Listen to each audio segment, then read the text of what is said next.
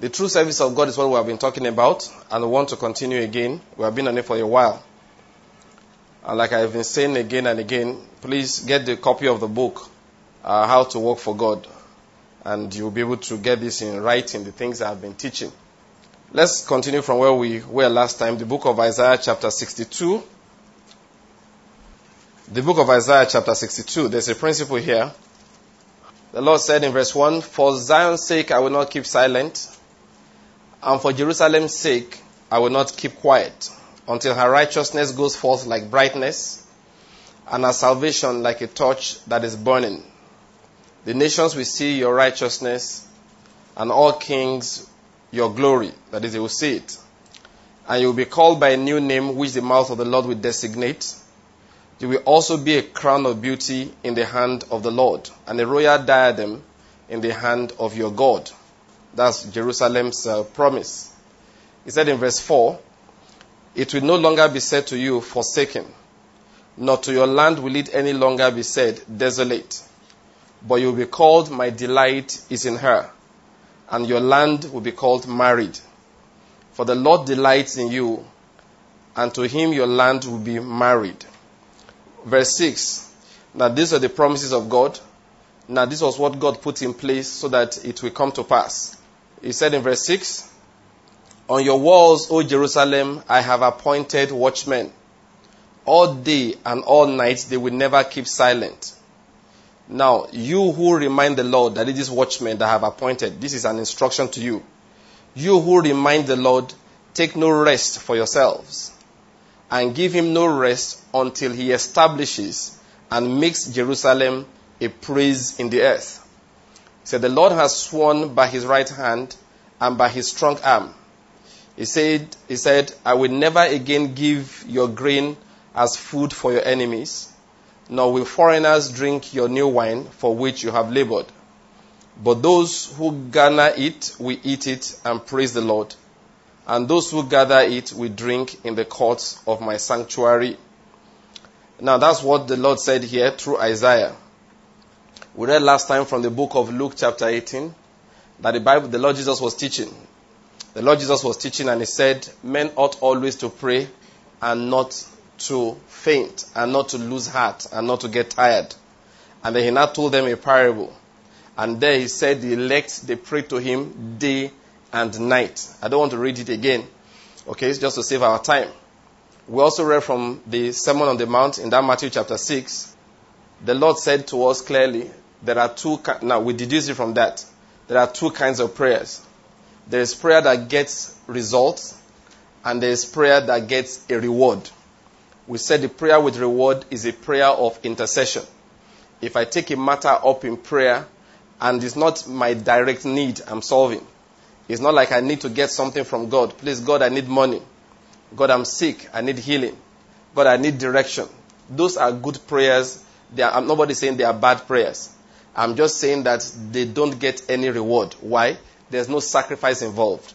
You have not done anything really that's worthy of commendation. Yes, if you are hungry, you should ask for food. That's for your own good.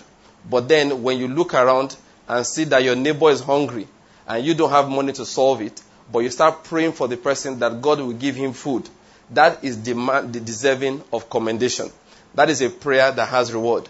If you are looking at the word of God to be fulfilled in, let me give an example now. Daniel. Daniel one day was in captivity. He never went back to Israel, we know. But one day he said, I, I observed in the books the number of years that the word of the Lord came to Jeremiah that he will fulfill the desolations of Jerusalem. That is 70 years. Then Daniel said, as a result, I began to pray.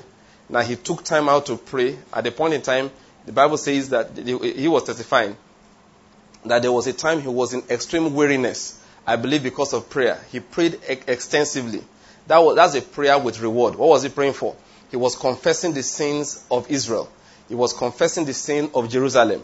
He was asking God to fulfill the word that he has that he promised concerning Jerusalem. That taught me something. All right, and it was included for us to learn. All these things were recorded for our learning. What does that tell me? It teaches me that even though God has made a promise, He still requires prayers to be said about the promise. And in fact, He said, Surely the Lord God does nothing until he reveals, except he reveals them to his servants, the prophets. Why does he do it? I found out later from studying the scriptures. It is because the servants, the prophets will prophesy. They will warn people ahead. They will tell people ahead, and the people will take the words of the prophets. Like he said, when in that second Chronicles chapter 20, believe the Lord thy God and you'll be established. Believe also his prophets, so you will prosper. That is when the prophets prophesy, people will believe the things that the prophets have said.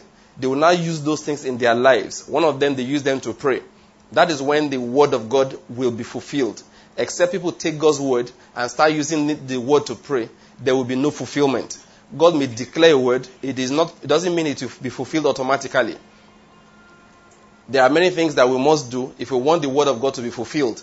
He said the word preached did not profit them because it was not mixed with faith in the hearts of those who heard it.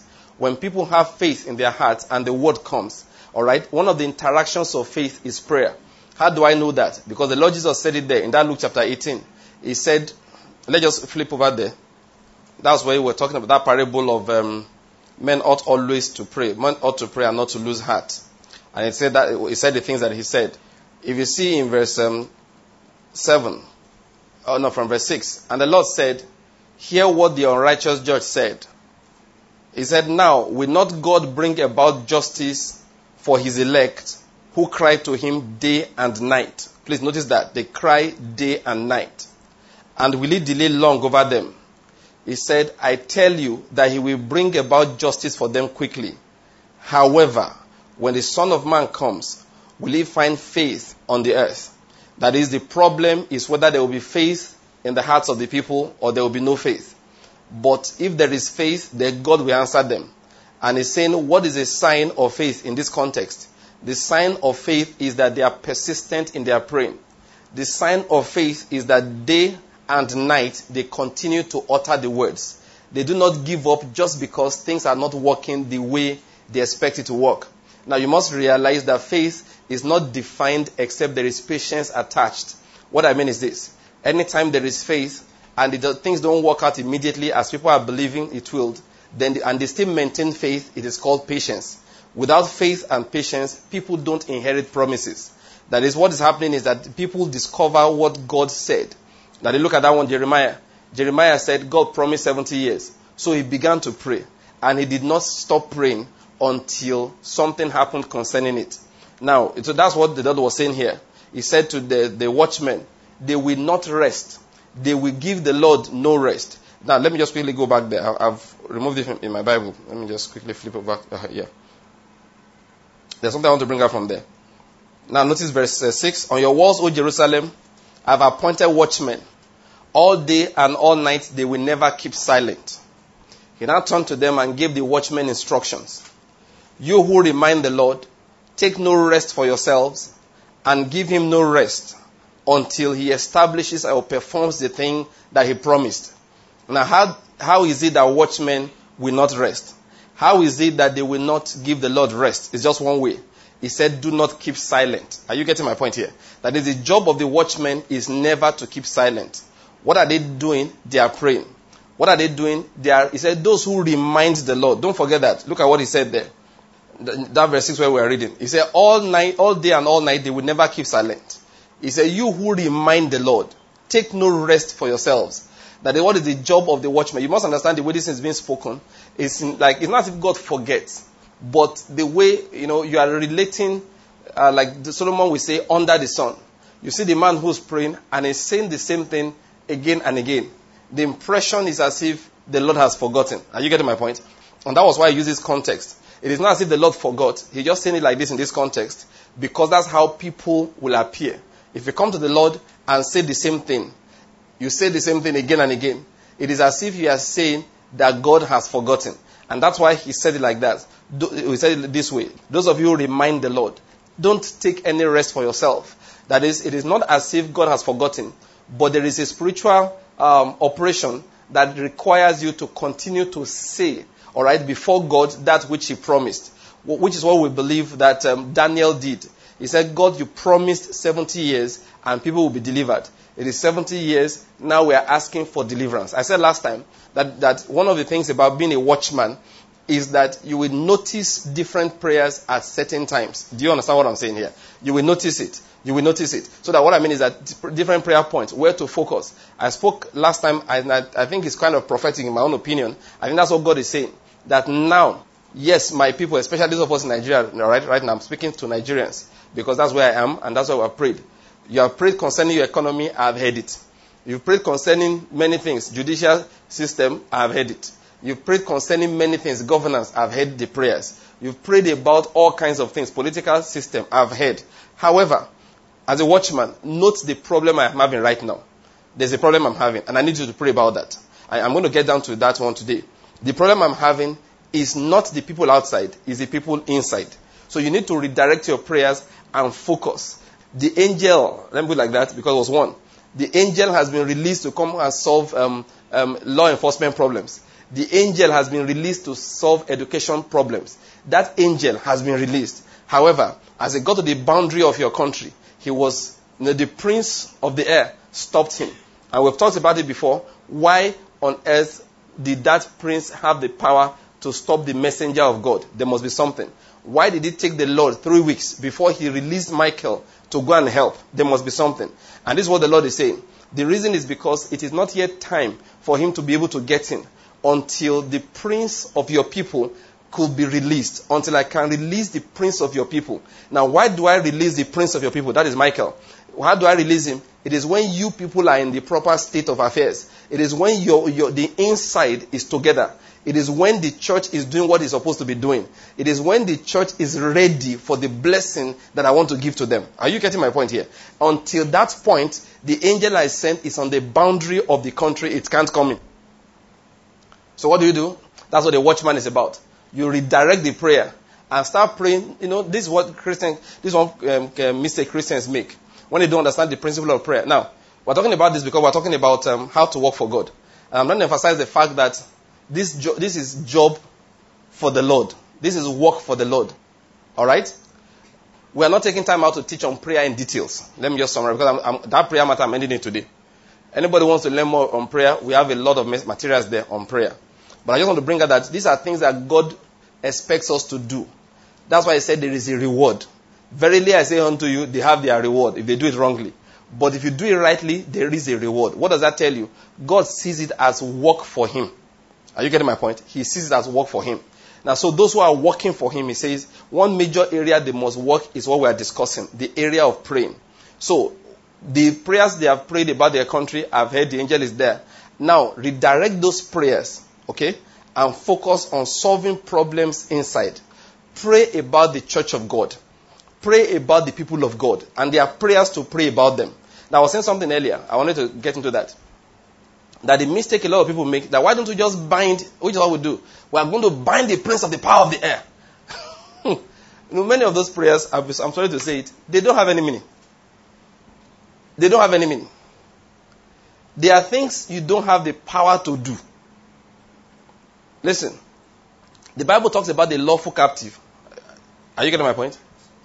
If something is, somebody is bound and is properly bound, you can't just get angry and losing the fellow. Now you must discover why the fellow is bound and then offer the right payment for the person's liberty. If somebody is bound as a slave, you don't just come, give me the slave, I'm going. When the Bible says that the lawful captive will be set free, what it means is that whatever be the reason you held him down, we will pay and we'll collect him. Are you getting my point here? And that's the meaning of the sacrifice of the Lord Jesus. It is not as if you just, you just collect people free of that. No. There's a cost for their bondage. For them to be set free, there's money we can pay. And the Lord Jesus paid that by the sacrifice of himself. Things are done properly. Now, I'm going somewhere here. So, this is what I'm trying to emphasize. So when you find there's a spirit somewhere, for example, now the Bible says that um, Satan has the power of death. All right, him that had the power of death. Okay, how did God set people free from his power? Like I was saying, it's by washing away their sins. It's not just by binding him. I bind you. I bind you. I bind you. You can't bind him if the people are in sin. So it's not as if we just get up, get angry, and start binding. If things are in certain places lawfully, all right, you can't just get angry and bind them. what you do is there must be sacrifices made. When I say sacrifices made now, not the ones some people preach. Oh.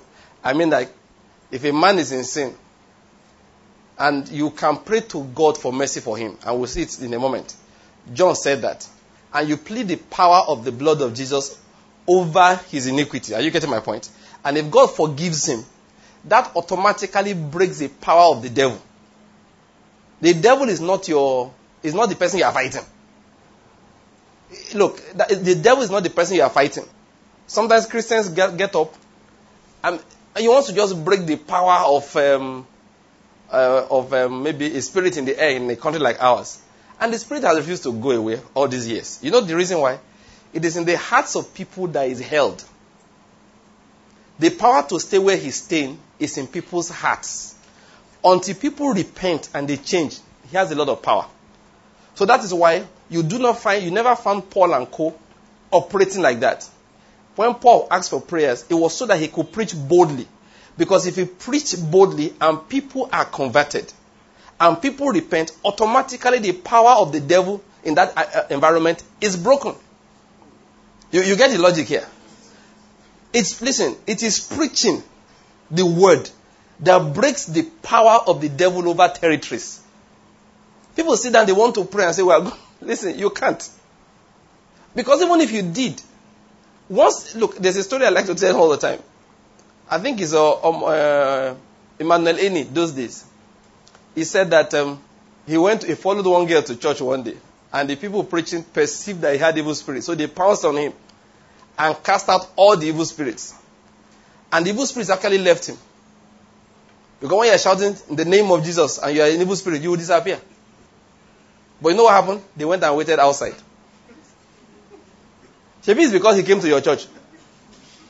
So they left the man and all went and waited outside. This was the man writing the testimony himself. So, as soon as he left the church, the spirit said, Ah, bro, thank you. They all jumped back into him and he went back with his evil spirits. If somebody doesn't want to be free, you can't deliver him. It's not possible. I told the story once when I was serving. it's been one of the most illustrative examples. I had a patient who fell critically ill, became unconscious, kidneys shut down. I was in a rural hospital in Nigeria Army. So what was I going to do? I was the most senior medical officer. like they say, when the military. Bloody use copper. So one night I went to my house and I didn't want that woman to die. I remember that day I prayed intensely for 45 minutes. I still remember. 40, 45 minutes. But my, my roommate, when he opened the door, my flatmate, where we stayed, had two rooms. So the guy in the other room, a Muslim, the pharmacist, he opened the door, saw the intensity of my prayer, closed the door, and left JJ. I prayed intensely that day for that woman. 40, 45 minutes.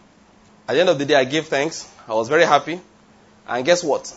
Next day, when I went to work, that's in the morning, the woman had woken up. She was unconscious before.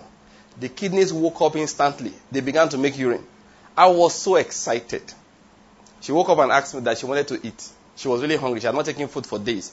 And I'd kept her on what we say in medicine, nil per oris, nothing by mouth, because I felt that she, her intestine had perforated. It was a case of typhoid fever. So when she woke up and said she was hungry, I was so excited.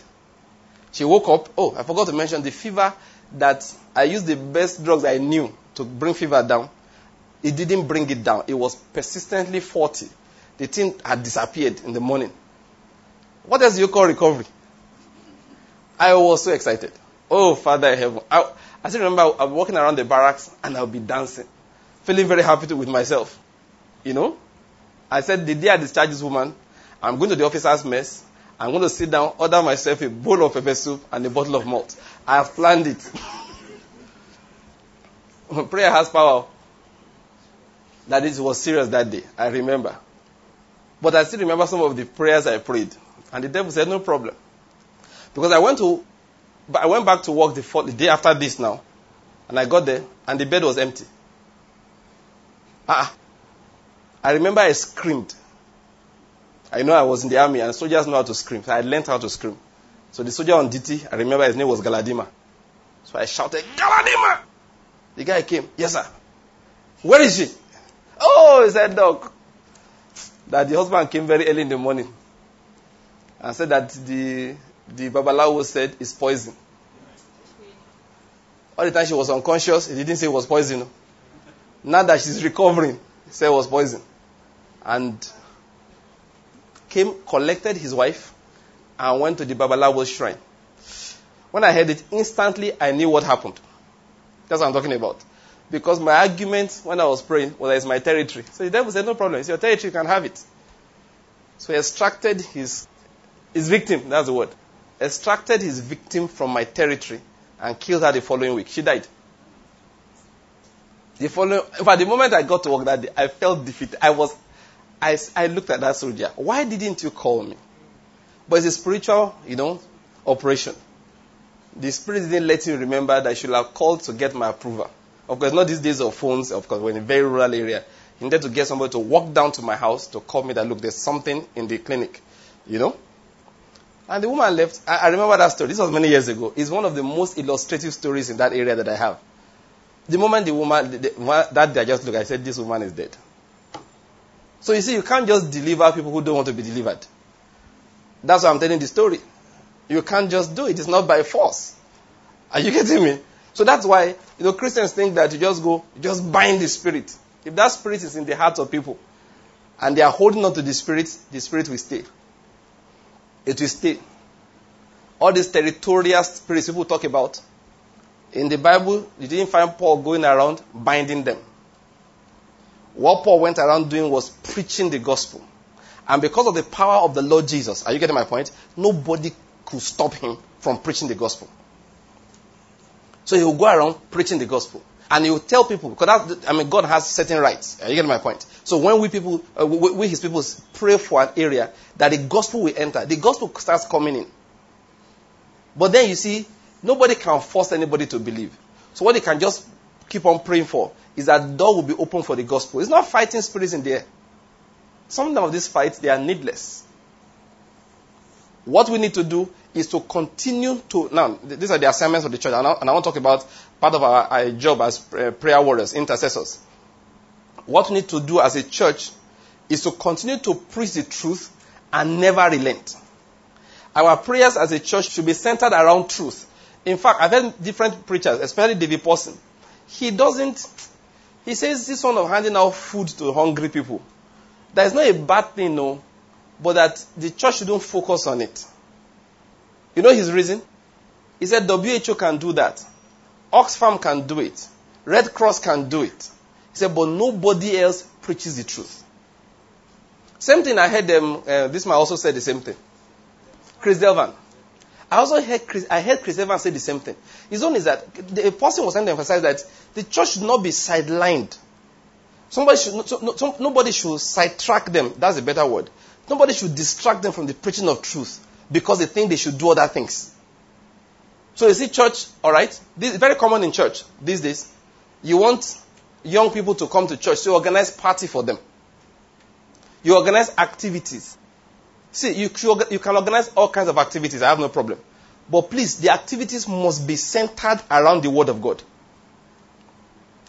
If it's okay, we are going to have a jamboree tonight, young people in church, make sure that they don't, they don't make the mistake of thinking of where they are going is jamboree alone. People think, listen, I believe that young people need a place to release energy. I believe it. If I'm the pastor of a church, I will organize a lot of things that will get young people to burn energy. Look, have dancing competition if you like. Who can do acrobatics? I don't care. But nobody should forget the fact that it is church. That is, if we gather and the young people are going to they, they are going to do their dancing competition that they have practiced for. We'll start with opening prayer. We will worship for 10 minutes. And there must be a segment of at least 30 minutes where the word will be pumped out into the lives of the young people gathered and their friends they invited. Look, you know the truth? That is the only hope. That is the only thing that will deliver them. Look, you can't counsel people out of evil. Evil is a spiritual force. The only thing that works against it is the entrance of the word. hey. Churches make that mistake. They organize all kinds of things. And little by little, you see, the world starts getting smaller and smaller and smaller and smaller. And this is interesting part. Let me tell you something. If you're a pastor, listen to this. The more you do that, that the more the church grows in number. So if you are fooled by numbers, you're in trouble. The less you preach the truth, the more the church grows. Ah. That's it now. You know, everybody that wants to have a feeling of religion without repentance, they are going to come to that church. They will come. Especially when you give them something to do. And you said, if you do this, God will bless you. Give them to make them give money. Human beings are very funny. They like bondage. You think they like freedom? They don't. They like bondage. Just tell them that except you are in church by 8 o'clock, you will go to hellfire. They will come. Tell them that if you don't give this amount of money, the devourer is going to murder you. They, they will be there. The one they will not accept is just tell the man, stop lying, stop fornicating, stop cheating, stop doing eh, politics the normal way. Just don't go near those areas. If it's all these ones of give money and come to church regularly, come on, they will queue up. The place, ah, it will, boom, expand. Then come with a lot of motivational speaking. You can do it. Mark Zuckerberg is your age. He did it. At your age, Bill Gates did it. Don't be discouraged. No matter how many times you fall down, get up and keep moving. I said, get up and keep moving. My message for today is get up and keep moving. Somebody say, get up and keep moving. Tell your neighbor, get up and keep moving. Your church will be so big, you'll be the happening pastor in town. Just come that day and start preaching. This is the will of God concerning you, your sanctification. Do that for one month. Number will drop in half. Forget that. It will drop in half. It will keep continue dropping. Then it drops a particular level, then will start growing again. This time around very slowly. But you never hit that large number you had before. But know the truth? That is the way you will save those who are hearing you. Paul told Timothy, there is a way for saving yourself and your hearers. You have to continue preaching the truth. Because the word of God is not counsel. it's not counsel. It's not the letters. It's, it's something that the Spirit rides upon. So when you get up, you are just declaring the word. Uh, Jesus is the Savior. He has paid for your sins. This is the life of the believer. This is sanctification in Christ. This is faith. You just talk, as you're talking that word, eh, the Spirit of God is riding upon it into the lives of people and is changing them. If you do all this, do a lot of activity, do a lot of dash free food, do a lot of social networking, do all those kind of things, listen, church will be big, but there will be no life. That's why those men said, listen, that the church should please downplay these other activities. It's not as if they are bad, horrible, but they must never be central. What must be the central thing is the word of God. That is the only way you break the power of the prince of the air. Is as people are being reached with God's truth. Is as people are being touched with the, that's why the church we need to preserve the teaching of truth like nothing else. Because it's the only weapon we have. That listen, that's what conquers the environment. That is the thing that changes people is that you present more of God before them that they are changed. It's what they are seeing. If you don't raise Christ up before people, they will not be changed. And if they are not changed, the spirits in the air you are fighting will become stronger. Because, let me use it like this they feed on the character of people. They feed, look, angels, now I want to say it in a funny way.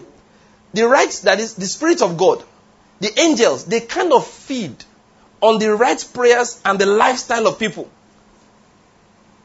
In the same manner, the evil spirits, they feed on the sins, the iniquity of people.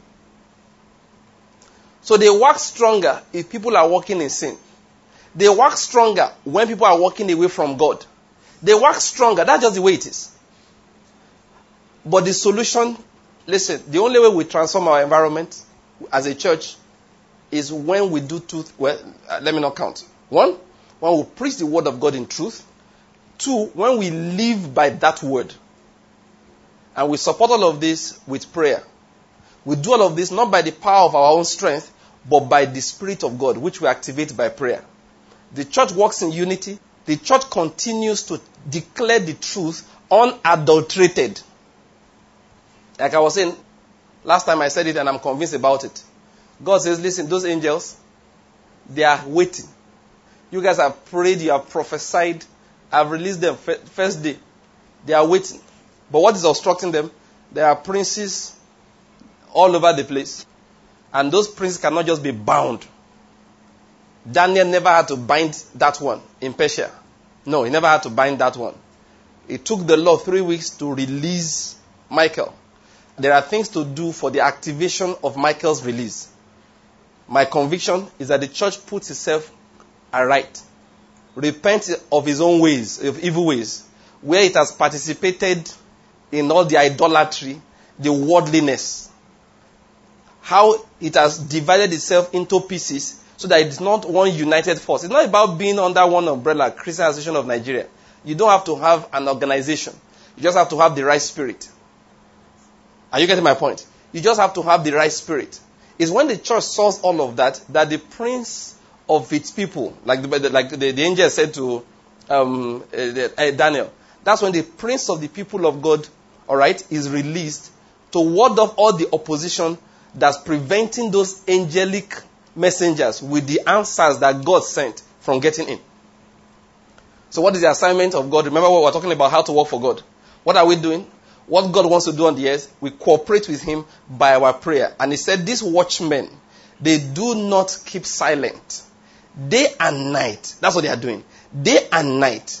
They are reminding the Lord. They are bringing God's word up to Him and causing Him to effect that which He has said. Now, but, but like I said, this is what I believe. They are watchmen, and this is the prophetic word for this season. Watchmen, what season of the night are we in? We are in the season in which the church needs to get it right. So the watchman wants to pray. The watchmen are praying.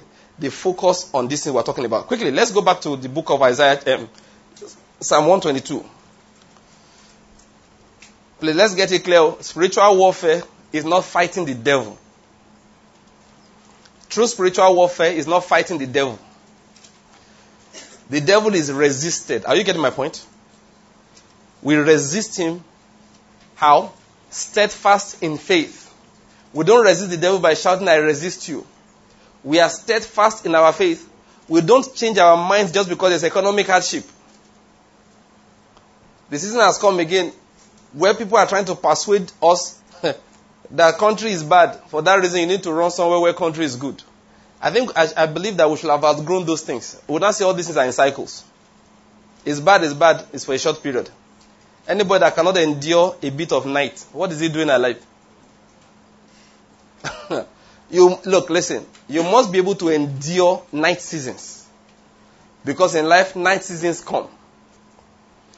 That's one of the traits of being a believer: ability to endure night seasons. Night seasons come. There will be a period you won't have as much money as you used to have. What does it mean? Just stop eating as much as you used to eat. You save money. That's all. I don't know. You know, sometimes some things people call prayer point, I don't even understand it anymore. Every weekend, your children go to ShopRite, go to the mall. They are eating expensive ice cream, which does not do them any good. You don't have as much money as you used to have. It's small thing now. Stop going to the place. If they don't see the ice cream, they won't, they won't worry your soul. Sit down and lecture them on how why fruits, roughages, are good for them. You are eating apple. Why? Apple is imported, isn't it? So the price went up. So you leave it. Eh, look, it's not. You don't. There are certain prayer points you don't even worry heaven about. Because God cannot understand your problem with apples. He knew what he was doing when he refused to plant. He did, in fact, like they used to say in House on the Rock, all right, when they welcoming nice people, uh, uh, new, new, people. We say we realize that apple trees don't grow in the city of Enugu because it's not the right climate and geography for it. Is that not the word of God? What grows around? Mango, oranges, pawpaw, pineapples. You see what I'm saying? You train your children, tell them the truth of God that this, this apple will not even get roughages. When you chop orange, you cleanse your intestine. Children will start loving it. Paul said there's a mechanism for what? Abasing. He said, I've learned to abound, I have learned to abase. There's something, look, listen, for me, there's certain things that are not prayer points. Though. No, you know, people give themselves issues. I've seen people go who went broke. Say, I'm carrying my children abroad for holiday, and they went broke. They started owing money. And you're looking like, eh? Now, wow, you did crazy. So. because there's only, that's the only explanation. If you're owing money because children went to school, you know, we'll pity you. If you're owing money because children had to eat, we'll pity you. But you're owing money because it's summer. Hey. I used to say, God has to create hellfire, even if there was no hellfire before. Because this misbehavior of human beings, they need to get burnt. Sometimes you wish God would just carry somebody say, Come, I won't kill you yet. I just want to roast your hand inside a fire. Just put it inside. Ah! ah! Your hand has finished burning. Go back. Will you do that again? You look at your burnt and say, Like, like. I won't do it again. There are some behaviors that are unnecessary. Life has seasons. It has seasons. Look, there's what they call abounding, and there's abasing. Both of them are things Christians must know how to do. But Christians, uh, by faith, are bound all the time. I've seen believers say that you know, when you're taking marriage vow, you don't say for better, for worse. Listen, young women, let me just advise you.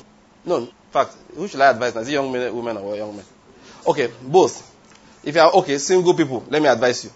If anybody wants to marry you, ask him, ask her, are we going to save for better, for worse during marriage vow? Say, no, by faith I won't. Say that person, my, my, my pastor said no. So are you believing God for bad things? No. Bad things happen. Faith or no faith, they will happen. It happened to Jesus. What's my, what's my problem? It happened to Paul. You think it's a good thing when they are stoning you because you are preaching? Should your wife divorce you at that time? I, I declare that it's for better, for best. Hmm. for better, for worse does not mean you are believing God for bad things. That's the reality of life. The Bible says, like God said it, cold and heat will not cease. And better and worse is relative. Are you getting my point? It's relative. Once they were talking to this man, Warren Buffett. Warren Buffett said, economy was down at the time. Was in the US. He said, no, it's not. It's that, like he was an old man. He said, look, he's used to it. That this will always rebound. He said, I, I know our companies not do as well as they used to do this season. Why? Because of this, this, and this. And things are a bit low. So he knows that this year it's not going to be as good as it used to be. But it's not a big deal. It will pass. I mean, you see, the old man just said it. That time was the richest man in the world. He understood that seasons come. What am I explaining? So believers must understand, even in the midst of difficult seasons, they must not abandon their duty post. That's my emphasis, alright? They must not abandon their duty post. So things are rough, what's the big deal? They, they will get better again. And even though when they are better, one day they'll be rougher than they used to be, then they'll get better, better again. Are you getting my point? That they'll be better than the last time that they were good. That's just life. The Bible says in the time of adversity, consider. That's what he said. In the time of adversity, just relax. What's going on? How did we get here? What happened? Because sometimes that's the only way God can get your attention. Uh, attention. I think I'm talk- talking to somebody because that's a bit off the main thing I was trying to preach. Yeah, yeah, I think I'm talking to somebody because usually when I lose, when I just disappear like that in a tangent, yes, somebody's grabbing it. The truth about adv- uh, the time of adversity, what is unique about the children of God? I tweeted that one today. I said, listen, faith does not mean things will never go wrong for the children of God. But we understand that there's always purpose. There's always something God is doing in our lives. We are never away from His presence. Faith does not mean we will never have troubles. One thing about children of God that they must know how to survive. We shouldn't be running helter skelter. Let me say something. I, I know I've left my message. I hope I can get back to it. I know I'm helping somebody. Let me just say something. For example, you're a businessman, a businesswoman. There's one thing that, that kills business people, and I've seen it again and again. Now, it happens to everybody. There was a time you remember cyber cafes were all over town. Remember that? Then they all shut down. Now, eventually, cyber cafes in Nigeria had to shut down because um, internet was moving to homes. Okay? But I just want to let you know that there was when it started, everybody rushed into it. Then everybody shut down. There was a time that everybody was making pure water, uh, bagging water. Remember? In I don't think there are up to five people still making. But there was a time that every backyard, water. Now that's how it's, that's, it's, that's human beings for you. Do you know why? Because they're always looking for where they think money is coming from. If they say, oh, this is making money. See Mr. Fred. Before he started bagging water, he was broke. Look at it now. Since he began, things have been moving for him. So the neighbor says, we too should start bagging water. Then when they get in there, they realize that it's not as easy as that. When NAFDAC pays them two visits to get their NAFDAC number, they change their minds. That's the way life is. Now I'm going somewhere. So you find people rushing to where they expect there to be easy flow of funds. It doesn't happen. They all disappear again. And that's one thing Christians must never participate in. Now, what I'm trying to say, what's a believer? Pray, locate what you want to do, learn how to do it, and be ready to stay there even when it goes down. Don't, because, you know the truth, the time of his going down is when all the muggles will disappear. All those that came there just because they want to make quick money, that's when they will run. Those that are really planted there are the ones that will reap any fruit that is inside that thing. So believers, look, don't be rushing into everything everybody is doing. I'm talking about the ability to withstand difficult times. Is one trait that believers must have. I've been around a bit. I've never seen an easy business. I have never seen anyone that is easy. MMM Nigeria, I charity is guaranteed to fold up on everybody that's inside. And listen to this less than 10% of those who get into that thing make any money out of it. My experience in life is that there's no business that is easy. Every easy one, everybody comes into it and they kill it. That's the way it is. If you hear now that, just go to nature, buy this product called, uh, called um, Niger, China. I don't know. There's no product like that. I'm just saying. Bring it to Enugu. Make a lot of. You sell. You make a lot of money. By tomorrow, there will be 1,000 people. they will create a glut in the market. That's just like there's no listen. So get it get it clear. The fact that you are doing a business and the things are a bit tough is normal. It's normal. You must have the fortitude, the ability to withstand the season of things being tough. But this is another point if you have that strength, when the thing begins to blossom, you understand, you will still be there. That time, everybody will have gone. Listen, why am I preaching this one now? There's no easy money. Are you getting my point? There's nothing like that. Say you just go there, you just make money easily. You know, those they, they, they'll be lying. I, I believe most of are wiser now. Just get to America, things are just easy for you. That is the worst lie anybody can tell you if you look at living standards and all of that, for an average hard-working person, it is easier to make money in Nigeria than in America. That's not supposed to be a joke. Listen, if you are hungry in Nigeria, you go and buy firewood, three stones, and put a frying pan on top of it. Say you are frying akara. Nobody asks questions. Just stay there. No, they won't stop you. You make your moi moi, stay at the junction. Say everybody come and buy moi moi. Once the moi moi does not have your name, NAFDAC does not talk to you. Yeah, no, that, for those who don't know, that's NAFDAC rule. NAFDAC only needs NAFDAC number. When you now package it and label it, John Boy Moi Moi, they will now come and say, where is the NAFDAC number for that? But just write perfect Moi Moi. They won't, once doesn't have a personal a label, just write Moi Moi extraordinary. They, won't, they, they can't ask that because the market woman does not have NAFDAC number. All those are people, they don't have NAFDAC number. So that's NAFDAC rule. I found out. But go to America, go and try it. You don't even want to try it because one guy will come buy it, eat, then go to the toilet two times and sue you.